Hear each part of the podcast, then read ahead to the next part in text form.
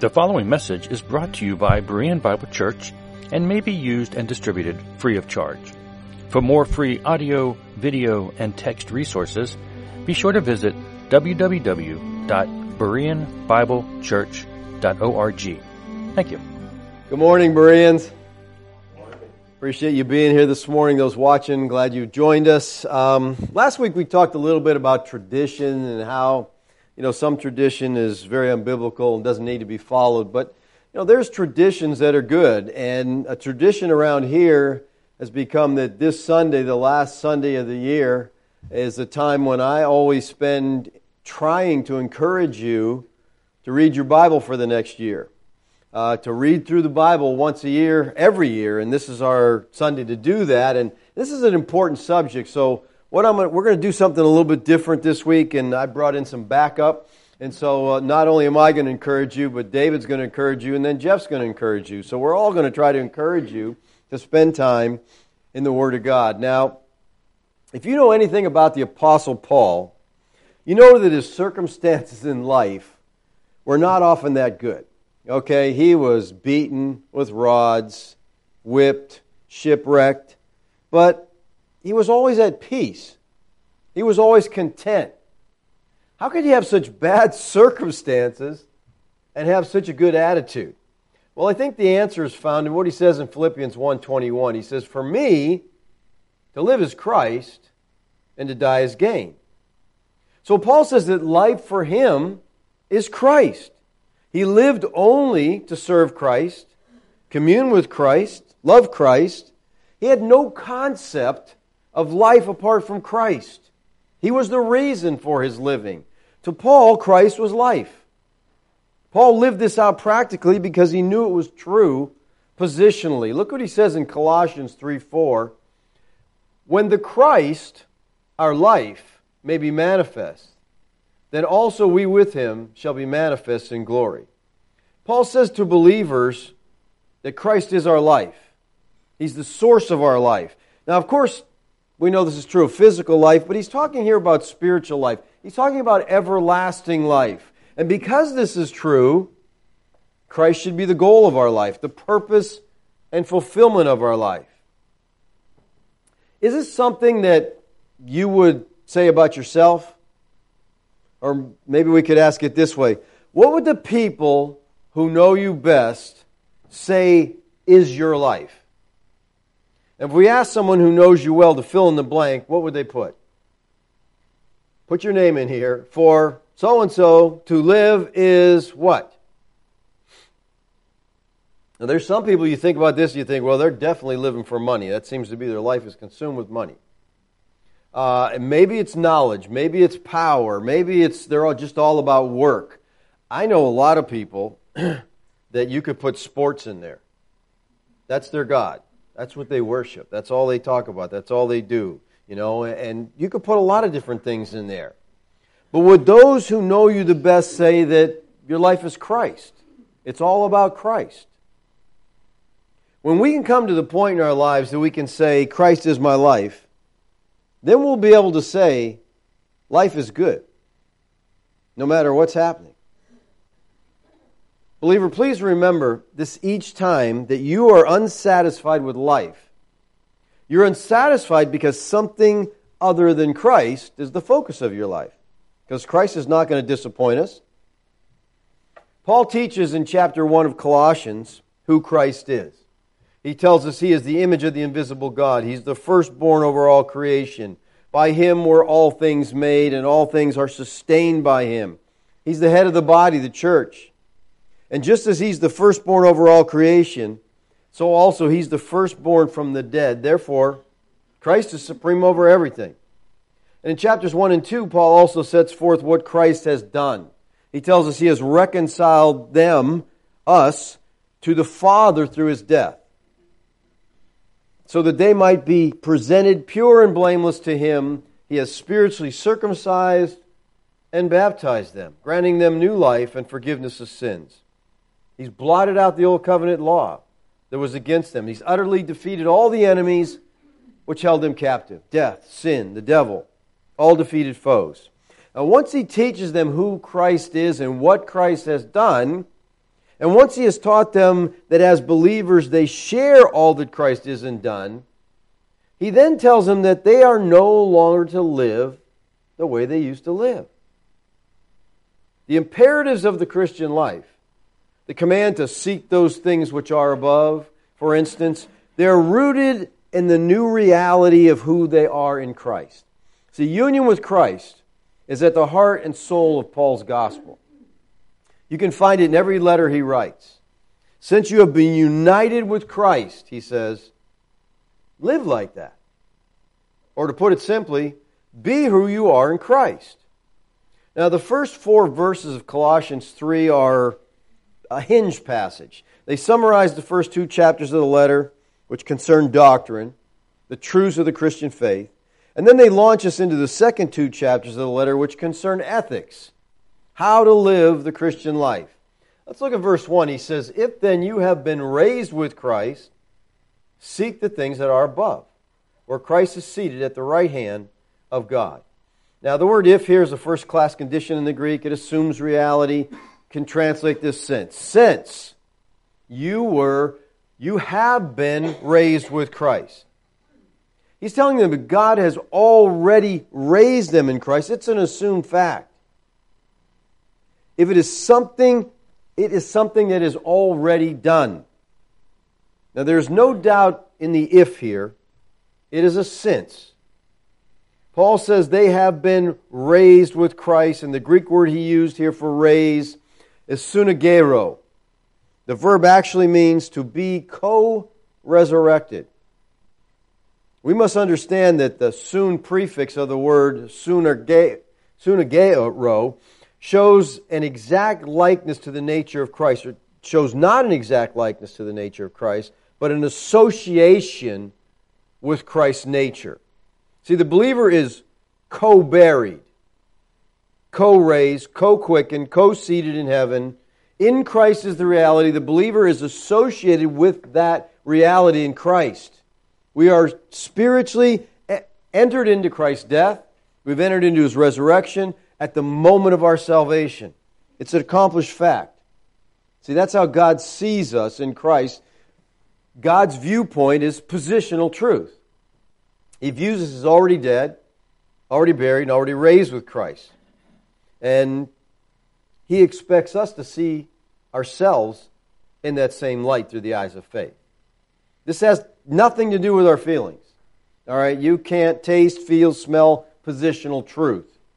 Our position in Christ is infallible, it's unalterable, it's eternal, and it's exalted. God said it, and by faith we're to believe it. Now, since we have been raised with Christ, we are commanded to seek the things that are above. Literally, this could be translated keep seeking the things above. Now, in order to obey this command, we need to understand two things. What are the things above, and what does it mean to seek them? Well, what are the things above? The Greek word translated above here is ano. It's used seven times in the New Testament. And if you go through and look at the other uses, you see that the things above are spiritual things as opposed to natural things, physical things. We're to be seeking spiritual things. Our focus is not to be on the physical, but on the spiritual. So now that we understand things above are spiritual things as opposed to physical or fleshly, we need to ask, what does it mean to seek them? Well, the word seek here is an imperative. It's a command. This is the Greek word zeteo and it's used in the present tense, which indicates continuous action. He's saying, keep on seeking the things above. We see the same word used in Matthew 6:33, but seek first the kingdom of God and his righteousness, and all these things will be added to you. The word seek here is also the Greek word zeteo. It means to seek, to desire to worship. It, expresses a hungering, a desiring, a seeking, a going after. And it's a matter of hungering. It's a, it's a worshiping spirit. It's to seek with a desire to worship, we could say. So we're to seek with a desire to worship the things which are above. We're to be hungering. We're to be desiring the things above. Now, there's a very real sense, of course, where we have to be concerned somewhat with the physical because we live in the physical. But the problem with being on earth is that too often those things just consume us. We're consumed with the physical things, we're consumed with the earthly things. They take place in the center of our lives so that we give more time to their construction than we do the advancement of the kingdom of God. So the believer is being exhorted here to leave behind the concerns he has over earthly matters and fix his attention solely on the matters which are heavenly. So let me ask you this Can we keep seeking the things above if we're not spending time in the Word of God? How else would we seek things above? Where else would we go to find spiritual things? You say, well, you go to church. Well, sometimes you wouldn't find any spiritual things there, okay? uh, you know, so this is why reading the Bible is so important. You can't count on somebody else to read it for you. You have to read it. You know, people come and, and ask me oftentimes, well, how do I need to study? What should I study? And I say, first thing you need to do is read. Get familiar with the Bible. Just read it. Again and again and again. Just keep reading it. Since the things above are spiritual as opposed to natural, how can we seek spiritual things apart from the Word of God? Where else do we find spiritual things other than the Word of God? Now, just to make sure we don't miss this, notice the next verse. Set your minds on things that are above, not on things that are on the earth. Set your minds as phroneo. It could simply translate this think, think about. Once again, it's a present tense, indicates continuous action. Be continually setting your mind on things that are above. Can we set our mind on things above if we're not spending time in the Word of God? What would lift them above if we're not spending time in the Word? Have you ever noticed how earthly minded we can be? I mean, most of the time, our attention is centered on things that are around us. And that shouldn't be surprising. After all, we're earth dwellers. We're physical beings in a physical world. It's natural to think about our jobs and our possessions and our finances and our health, people that are important to us. We live in a dimension of time and space, and we need to function in a natural world by the physical principles that define it. But as Christians, we're called to be continually seeking spiritual things we can only live properly in the physical when we're focusing our mind on things that are above, when we're setting our minds on things that are spiritual. This is one of, the fundamental problems with the current condition of Christianity.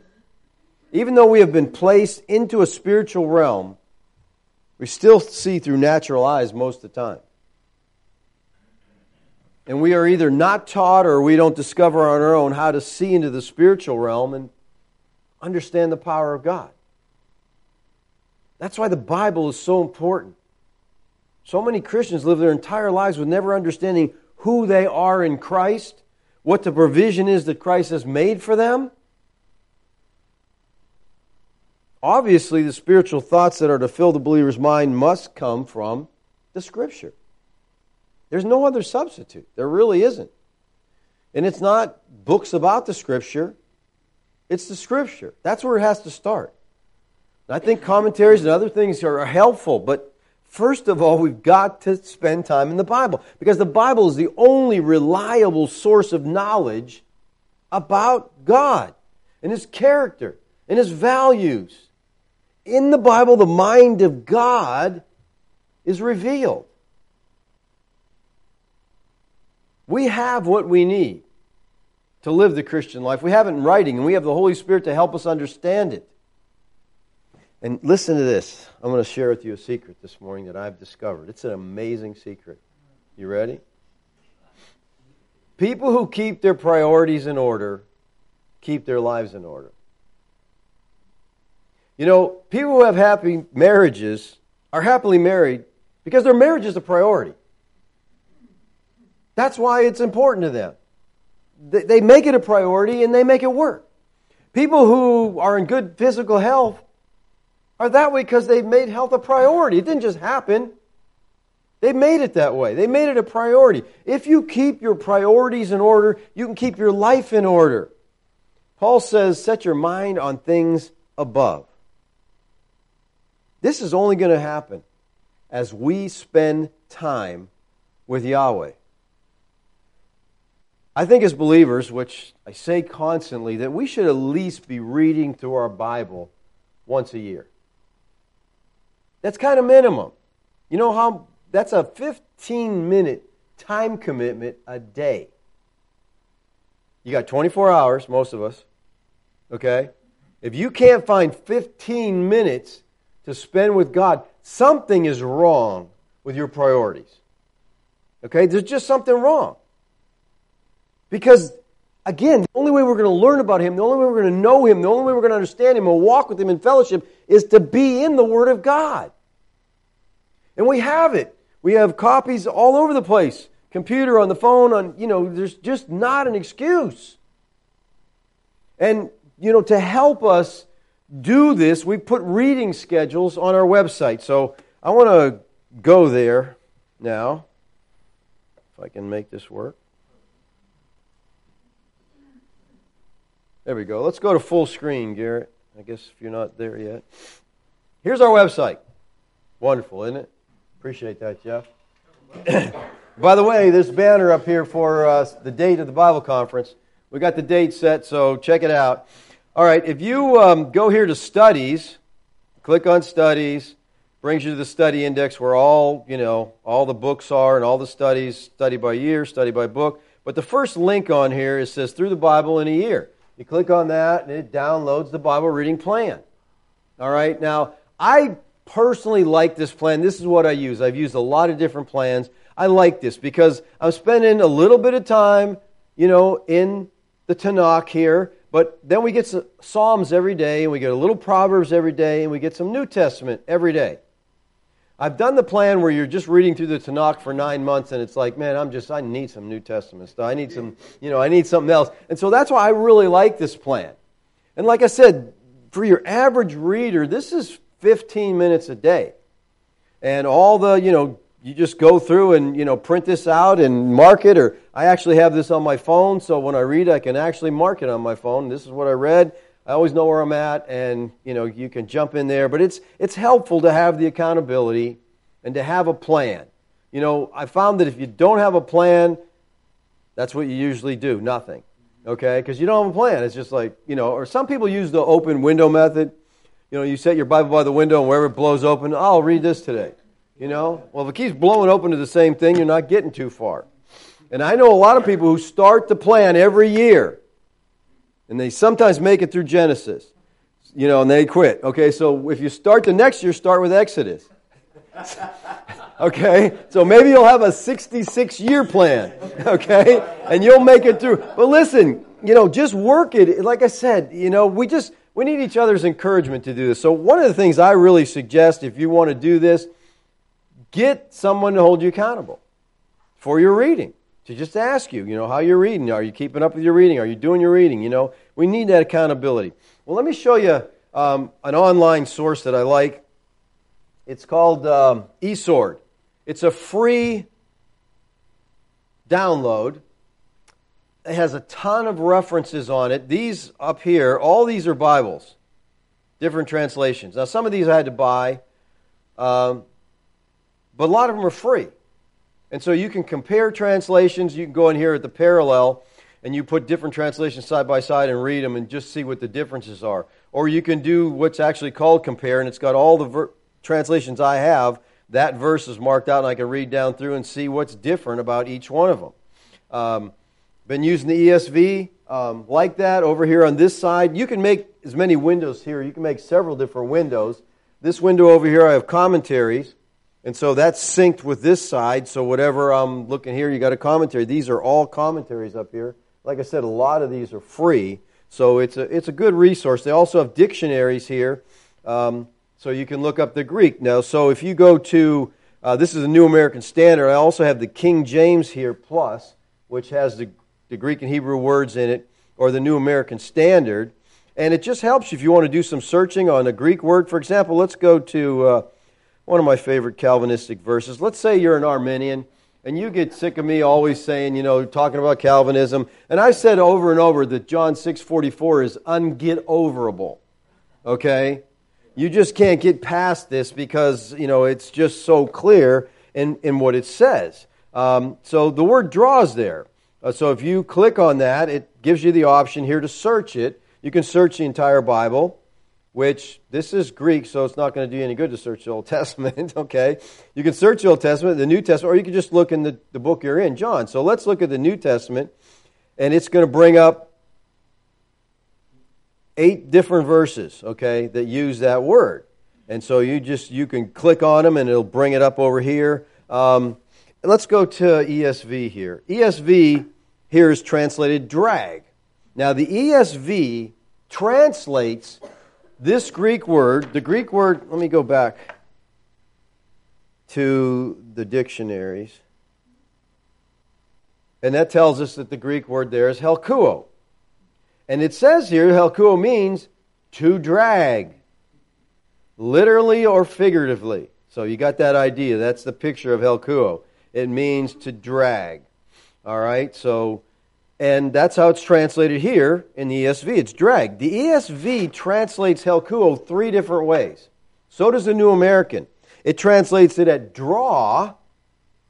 Um, it translates it as haul, like they're pulling net in, it calls it haul or it's translated drag. Now, Young's translates all of them as draw. It's consistent. Um, I recently downloaded this Bible. Uh, it's called the Modern Literal Version.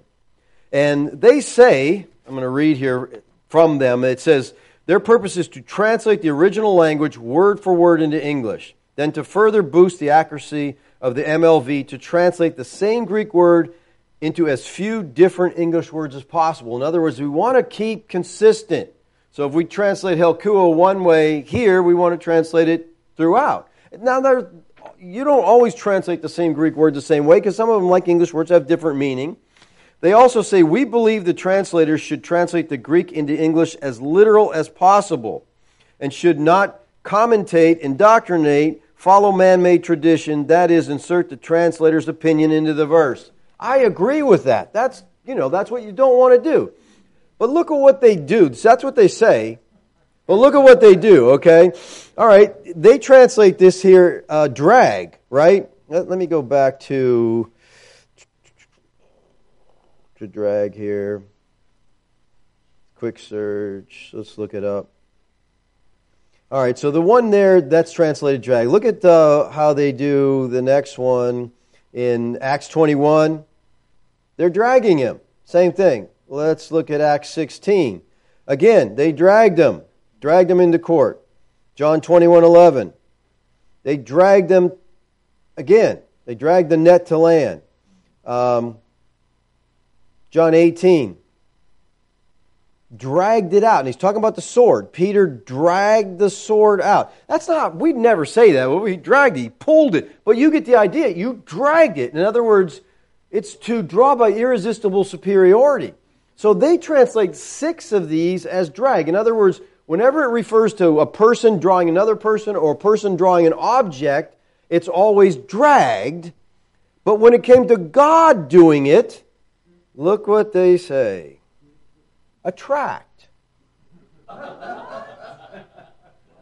and I'm like, we want to be as literal as possible. We want to use the same words. You think attracting and dragging are the same in your vocabulary? Why would you like, drag everywhere?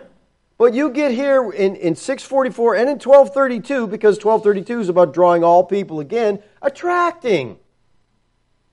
Now, do you think there's a little bias maybe in this translation there? And uh, listen, this is why it's good to compare translations and look up the Greek and get an idea what the Greek word is. Do a little, because if, you know, if this is the Bible you're using and only the Bible you're using, you read here and it says attracting, and you can, you can get around attracting. It's hard to get around dragging, okay? But, you know, that's just a, like I said, this is a free resource. It, has got uh, so much that you can add to it.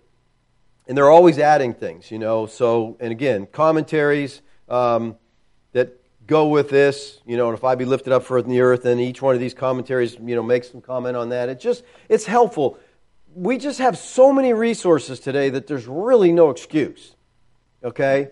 That you want to look something up. And often what I find when I'm reading my Bible, I come across something and I'm like, what does that mean? And I have pretty much all this on my phone, so I can just look on my phone and there it is, you know. And it takes longer to read that way, I realize that, but you get more out of it, you know. And the purpose is not to just check off a box, the purpose is to get to know God. All right? So that's just want to encourage you to, you know, use the resources that are available, and there, there's so many today. But make it a commitment this coming year to spend time in the Word of God. Now, I'm going to ask David to come up here and continue on uh, exhorting you. Um, I don't know how I'm supposed to follow that up. Gary said this is like a mini conference, so uh, uh, on your way out, be sure to see him for your refund. but uh, I appreciate uh, Dave asking me to speak a little bit. Um, when he did ask us to speak about, you know, how Jeff and I, what we do for reading through the Bible and everything, you know, I was, I was glad to do so. Um, so I thought about what it is I would say, and I concluded that there's nothing I can say that hasn't been said already. Uh, you know, I have no, no profound uh, words of wisdom to give to you, no special insight. So I just figured I'd share with you my testimony and uh, what it is I do uh, through my yearly reading. Uh, I was saved on September 5th, 1985, uh, through the Awana program at Faith Baptist Church in Chesapeake, Virginia. For those not familiar with the Awana, Awana clubs, it is a boys and girls Bible club uh, that focuses on verse memorization. Uh, the clubbers would be separated into teams, and there would be uh, a game time where most of the games would focus on building teamwork and everything, and then uh, to go to our separate classrooms or whichever, and we'd work on memorizing verses and reciting them to our team leaders. And then at the end of the night, they'd always have a lesson where all the clubbers would come together and, um, you know, they'd give us a lesson from the Bible. Well, this particular night, uh, my daddy happened to be uh, teaching the class, and like any good Baptist, you know, there's always an invitation given at the end of everything. Um, so the invitation was given, and you know, I was compelled uh, to raise my hand, and I accepted Christ as my Savior. And I was dragged, yes, kicking and screaming. but I can, I can, I can remember after that, um, just this. Uh, overwhelming feeling of unspeakable joy and excitement came over me. Um, I was running around telling all my friends, and you know, I can I can still see the smile on my mama's face when I told her.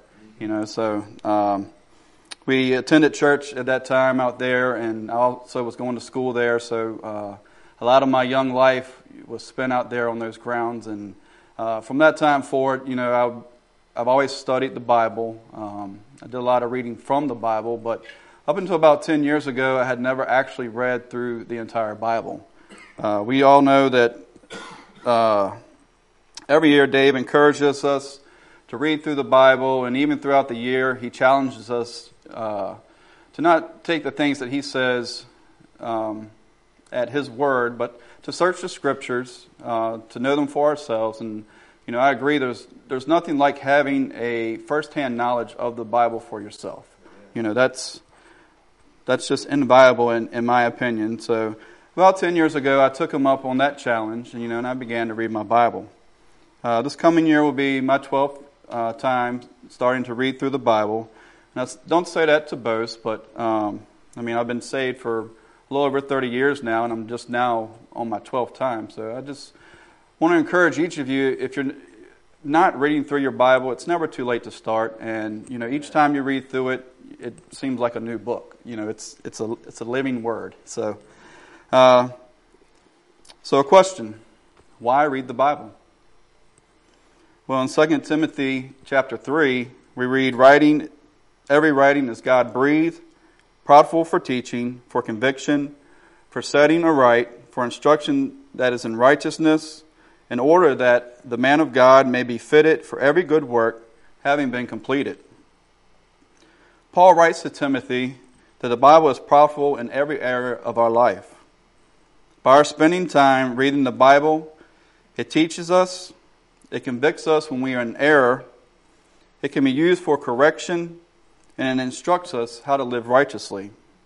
A verse we should all be familiar with, Acts 17:10, says, "And the brothers immediately through the night sent forth both Paul and Silas to Berea, who having come went to the synagogue of the Jews, and these were more noble than the ones in Thessalonica. They received the word with all readiness of mind, every day examining the writings whether those things were so. Many indeed, therefore, from among them did believe, and of the honorable Greek women and men not a few. During his time in Berea, Paul went to the synagogue there and proclaimed the good news of Christ to them. By examining the Bible and comparing it with Paul's teachings, we read that many of them believed. Likewise, we, by reading the Bible, we can know why we believe what we believe and can know the truths of the Bible, thereby enable us to discern sound doctrine from uh, false teachings. So, how do I read through the Bible? Well, there are many good reading plans available to help us read through the Bible. The plan I use is actually the one that uh, Dave was showing us earlier, um, but I've modified it slightly. I've turned it into a five day reading plan. Um, and I understand the intent of a yearly Bible plan is so that we read through the Bible uh, every day, and it's perfectly fine if we do. But I would say that we should not be doing it just because we feel obligated to do so. Our goal regarding the periodicity in which we read the Bible is to find that we are reading it consistently. This is what I like about condensing the weekly reading plan into five days. It gives me an opportunity to catch up if I need to, because we all know that life happens. Um, if I'm able, I can read ahead, or if I choose to, you know, just have the weekend off. But I'm still able to read through the Bible in a year by doing that. Uh, I will also encourage everyone to take advantage of the six month reading plan we have on our site at least one time. I've done it a couple different times, and um, it's really nice because everything is so fresh in your mind as you start to read through that second time. Now, when it comes to reading through the Bible, let us not do it just so we say we read through it in a year or six months. But may we do so because in reading the Bible, we come to know our God who has revealed himself through his word. People find that different things help with learning the Bible, whether it's verse memorization, taking notes, or some other method. For me, this has manifested itself in the form of a project I undertook a little over 10 years ago and have been working on diligent, diligently to this day. That project has been to make an updated, modern version of the Young's Literal Translation, which would simply be called the New Young's Literal Translation. Just a few of the updates have been to change Jehovah to Yahweh, English spellings to American spellings, and to change the use of the Elizabethan language, such as the use of thee, thou, and thine, to you, you, you, your, and yours. making sure to mark each instance of the personal pronouns so readers will know which are the singular and plural. These are just some of the more prominent changes I've made, but there have been quite a few other changes as well. I think it is a great translation, and I hope that a more readable uh, Young's Literal Translation will be a more popular Young's Literal Translation. So, as I said, this helps me keep focused on what I'm reading as I'm reading through the Bible. There are several, several times at any given time while I'm reading that something will catch my attention and I want to investigate the meaning of a word or why Robert Young chose the word he did, where else this word may be used, or what other translations might say for that verse, or any number of other reasons. When these times come up, I turn to a website called Bible Hub, used to be biblos.com. I really like this website and offers several different translations, such as Young's Literal, the New American Standard, the ESV, the KJV, as well as some other uh, translations that are translated from the Septuagint. Uh, Bible Hub features topical Greek and Hebrew study tools, in addition to concordances, commentaries, dictionaries, encyclopedias, atlases, sermons, and devotionals, and it's multilingual. They even have a Facebook page where you can keep up with all of their latest updates to the site. As I said in the beginning, I do not have any profound words of wisdom to offer or any special insight that would cause anyone to go out and start reading their Bible every year. For me, it boils down to one word priority. It is no secret that people make, th- make time for the things that are important to them. If reading the Bible is a priority for you, you'll read it. If it's not, then you won't. So I just ask you to ask yourself where does God find himself in your list of priorities?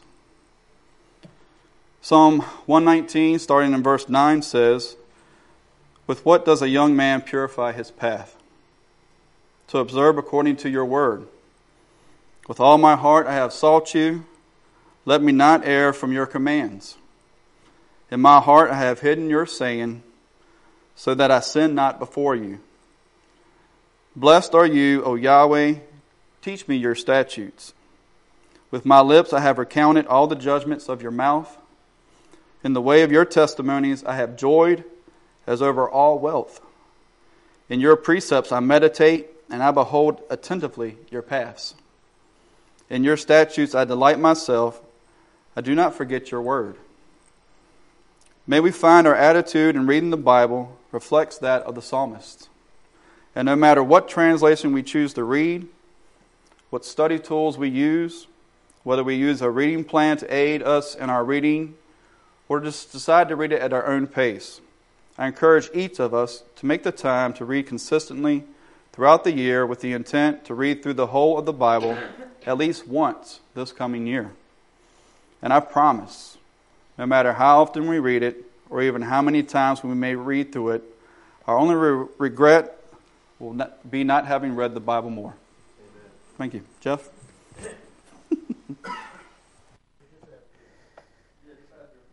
People, if you have any questions, just text them in and David will answer all your questions. Guess I need my notes. All right, I'm glad David did what he did just now because it makes me not feel so strange. I want to give a little background history of myself. Um, um, I've, I've, essentially been raised in the church. Um, I don't recall the earliest childhood days, but there's rumors that I guess my parents took us to church when we were kids. Um, I don't actually have any memories of my mother and father together going to church. Uh, my parents were divorced when I was not quite nine years old, so and most of my first memories of being involved in church um, were been around that time period. But I vividly recall a couple times where my mother would put me on the church bus and send me to church. I don't recall them ever attending with us. It would either be me and my cousin or something like that. So I'm assuming, you know, this is pre 10 years old. We'd go to Sunday school, and then we'd go in the actual sermon and fall asleep in the pew, laid up against the pew, and catch the bus back home. Now, I assume, I have to assume my older brother went with us because you don't put a nine year old on a bus and send him to church. But I don't have any recollection of him being there. I just remember being sent to church. I don't remember my parents ever really going at that point. By age 11, my father, who I was living with, uh, had remarried, and he married a nice little church going, choir singing lady. And um, she started to get us back into regular church, get my dad back into it, because uh, before her, I don't remember him ever, you know, taking us. Um, I remember going with her, visiting local churches in the area to find a church. He, he didn't go with us, but we went and found it. We eventually found one, and we settled in there, and that became our church in our neighborhood for until I left home as a, a teen, a late teen.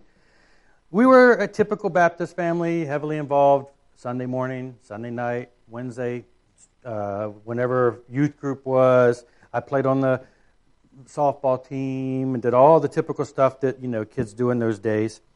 I also joined at the time what they called CWT, I guess it's continued witnessing training. It was a course where they teach you how to witness, you got this big book, and you go through all the questions, and you learn all the witnessing tools, and then they take you out door, door to door knocking and witnessing to people and leading them on to salvation, uh, answering the questions and the skeptical things that they may have, and just trying to you know teach you to do that. So I was pretty young doing that. Um, so we were pretty involved. Um, we went to that church all up until I was 18 and left for the military. And then about a year later, we came back, and my wife and I were married in that church. Though I'd been gone for a while, my wife, my parents arranged it so we can get married there real quick. Um, after that, my wife and I started attending charismatic type churches, you know, the holy roller stuff. So, because we kind of felt like uh, the Baptists, you know, were kind of had missed, didn't give us the full picture, you know, didn't give us all the excitement that you may have done. Um, our upbringing, you know, you just you kind of say, well, you know, this is much more exciting. But it wasn't very long before we realized we started seeing the cracks in the in the theology and stuff of that movement. And so we ultimately returned back to a more Baptistic, foundational type church, which we then were quickly led into more of a Reformed Baptist faith.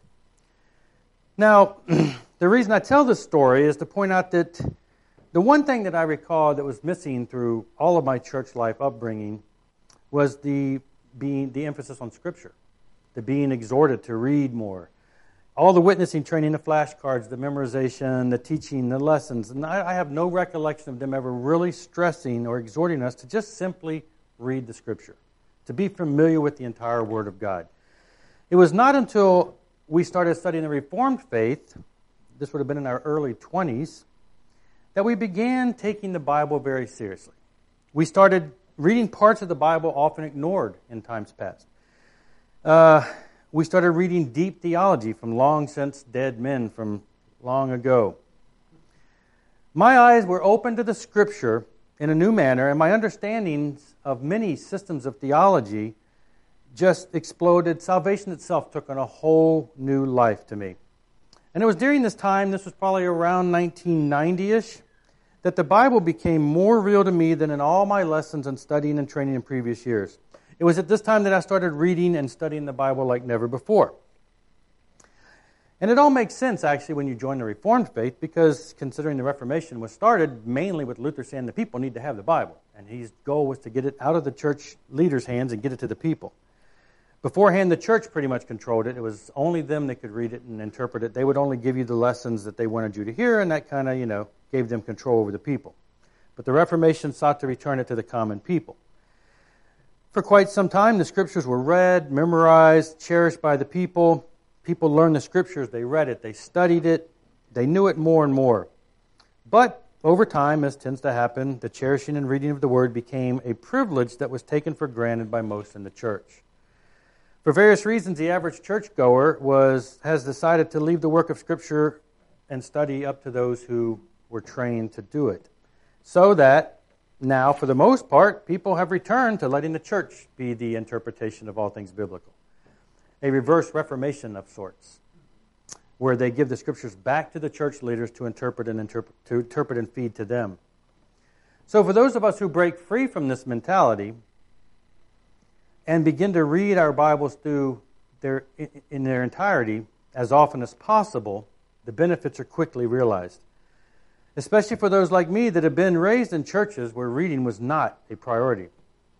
I remember about 25 years ago, I did something that really changed my view of reading the scripture in general.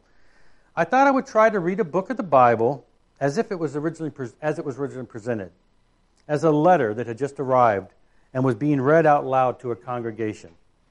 I tried to put myself in the shoes of the first century hearers, essentially. So I, I, still recall this day, sitting in my car in front of my workplace during my lunch break, I read the book of Romans out loud to myself, imagining that I was sitting in the congregation, congregation hearing it as a letter that had just been received. I read it all out loud, and it changed not only the, the message of Romans for me, but the way I approach Scripture as a whole. I grasped the context much better. Favorite passages from the book now took on different meaning and then when I saw them in their context. And then from that point on, context became very important to me, which of course changes your whole approach to reading. The same experience led me to later come up with the idea of creating what I called a reading Bible.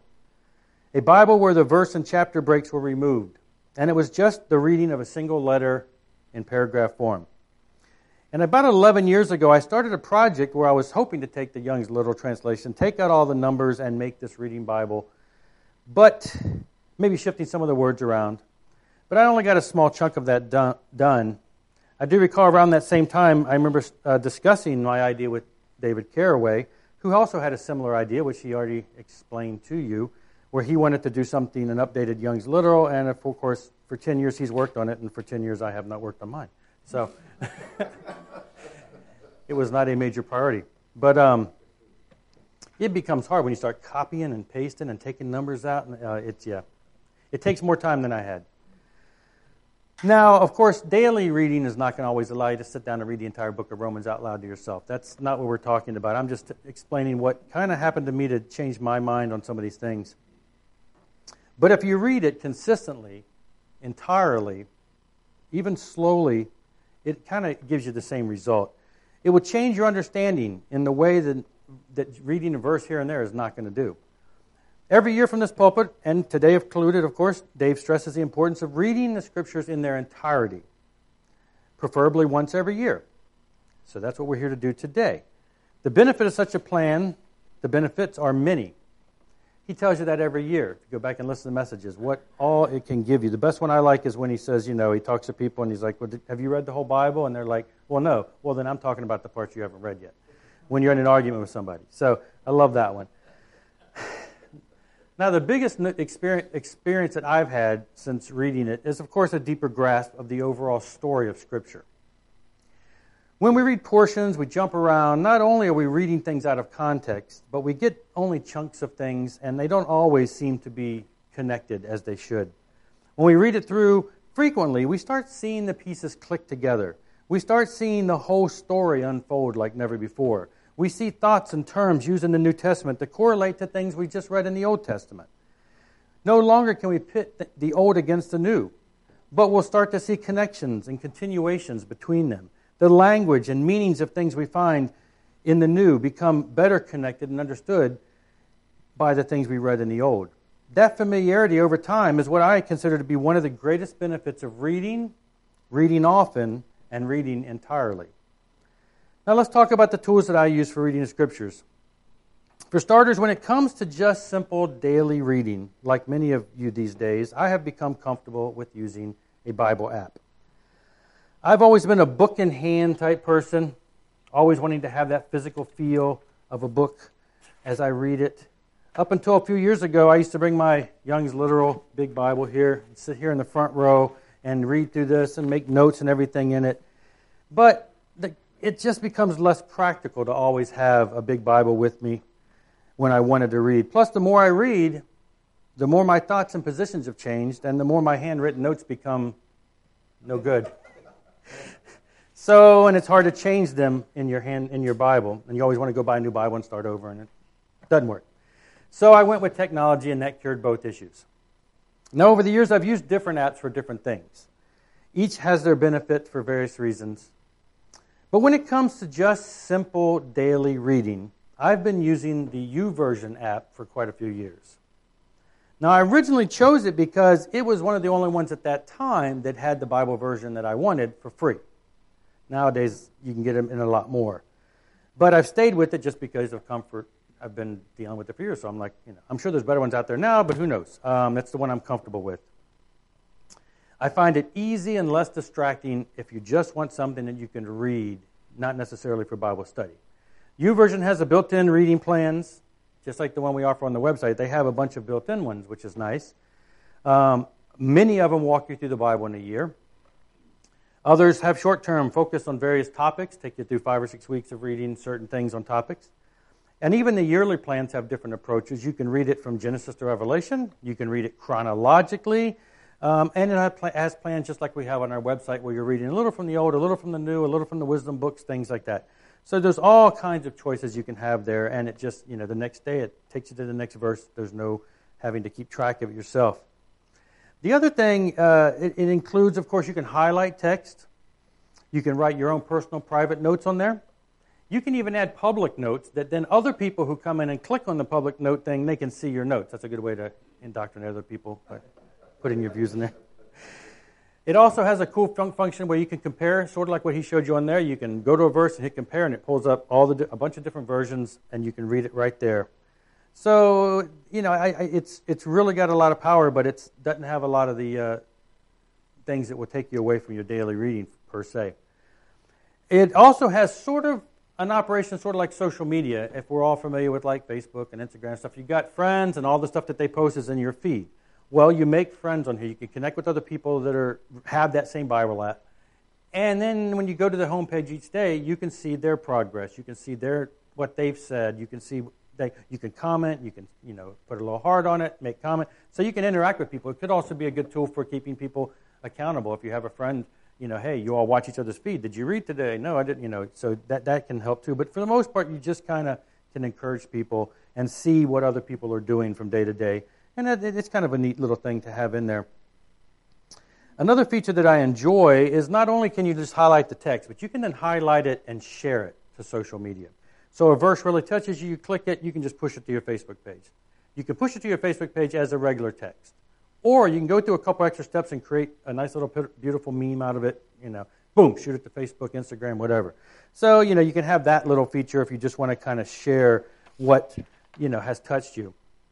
Overall, it's just a good, simple app for keeping up with your plan to read, offering tools like highlighting and notes and sharing. But without the study tools that may distract you from reading and throw you into a studying mode instead. My only negative review of the YouVersion app is that it treats each Bible translation as a separate book, which is probably reasonable, but not preferred to what I would like to see it happen. As a tool for Bible reading, I think it should be improved, could be improved by allowing my notes and my highlights and things that have been saved from one verse in this translation to be used in across all the other platforms and other books. For instance, each year, say I want to read a different Bible version to kind of get you know a different take on it from year to year. So I read through one in one year and I highlight things and I make notes and I do things and create cross references and just little notes that I have. Well, the next year I decide to read another Bible and all that's gone. It doesn't bring it over, so those, those things are not highlighted. I think it would be neat if they were to somehow make it so that it was on a verse to verse basis. This verse is connected all the way across all those other translations instead of saying this translation is different from that translation. So, but that's just a pet peeve.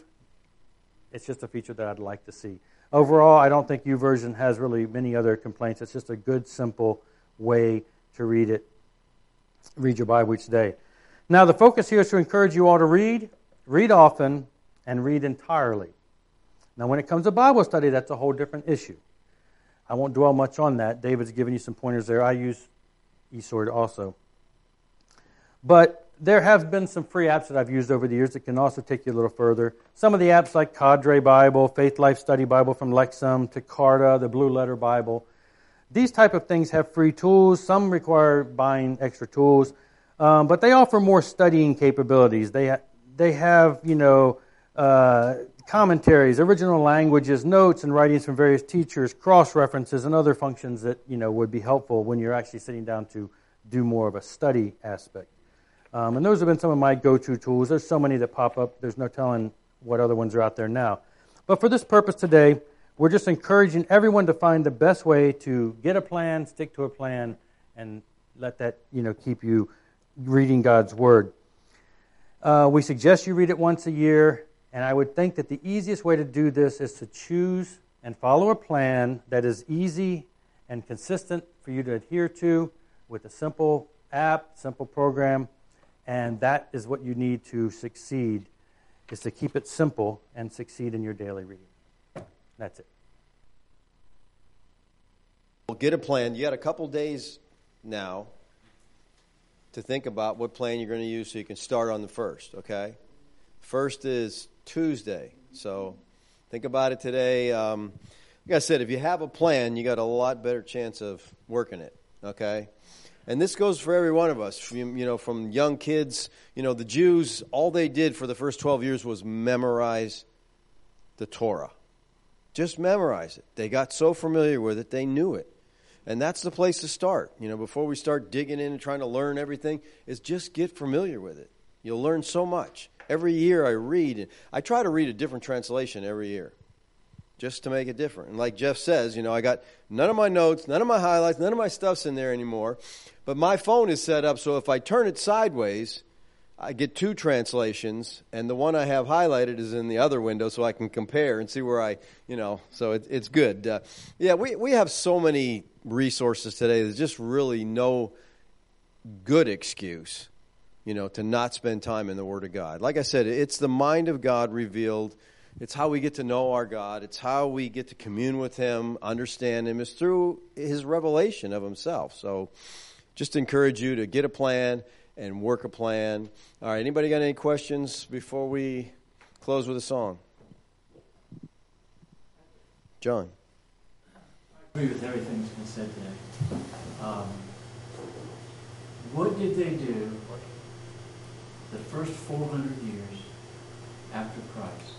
What did the church do like this? Okay, John's question, what did the church do for the first 400 years about this? Well, they, they had the they had their Old Testament scriptures. They had the Tanakh, and so they could study through that. And then they had fragments. You know, they just had a piece of this or a piece of that or a letter from this, and uh, until it was all put together, they didn't have the whole picture. You know, um, and that's why you know we have such an advantage today. You know, like I said, and there's there's plenty of countries today that don't have the Bible.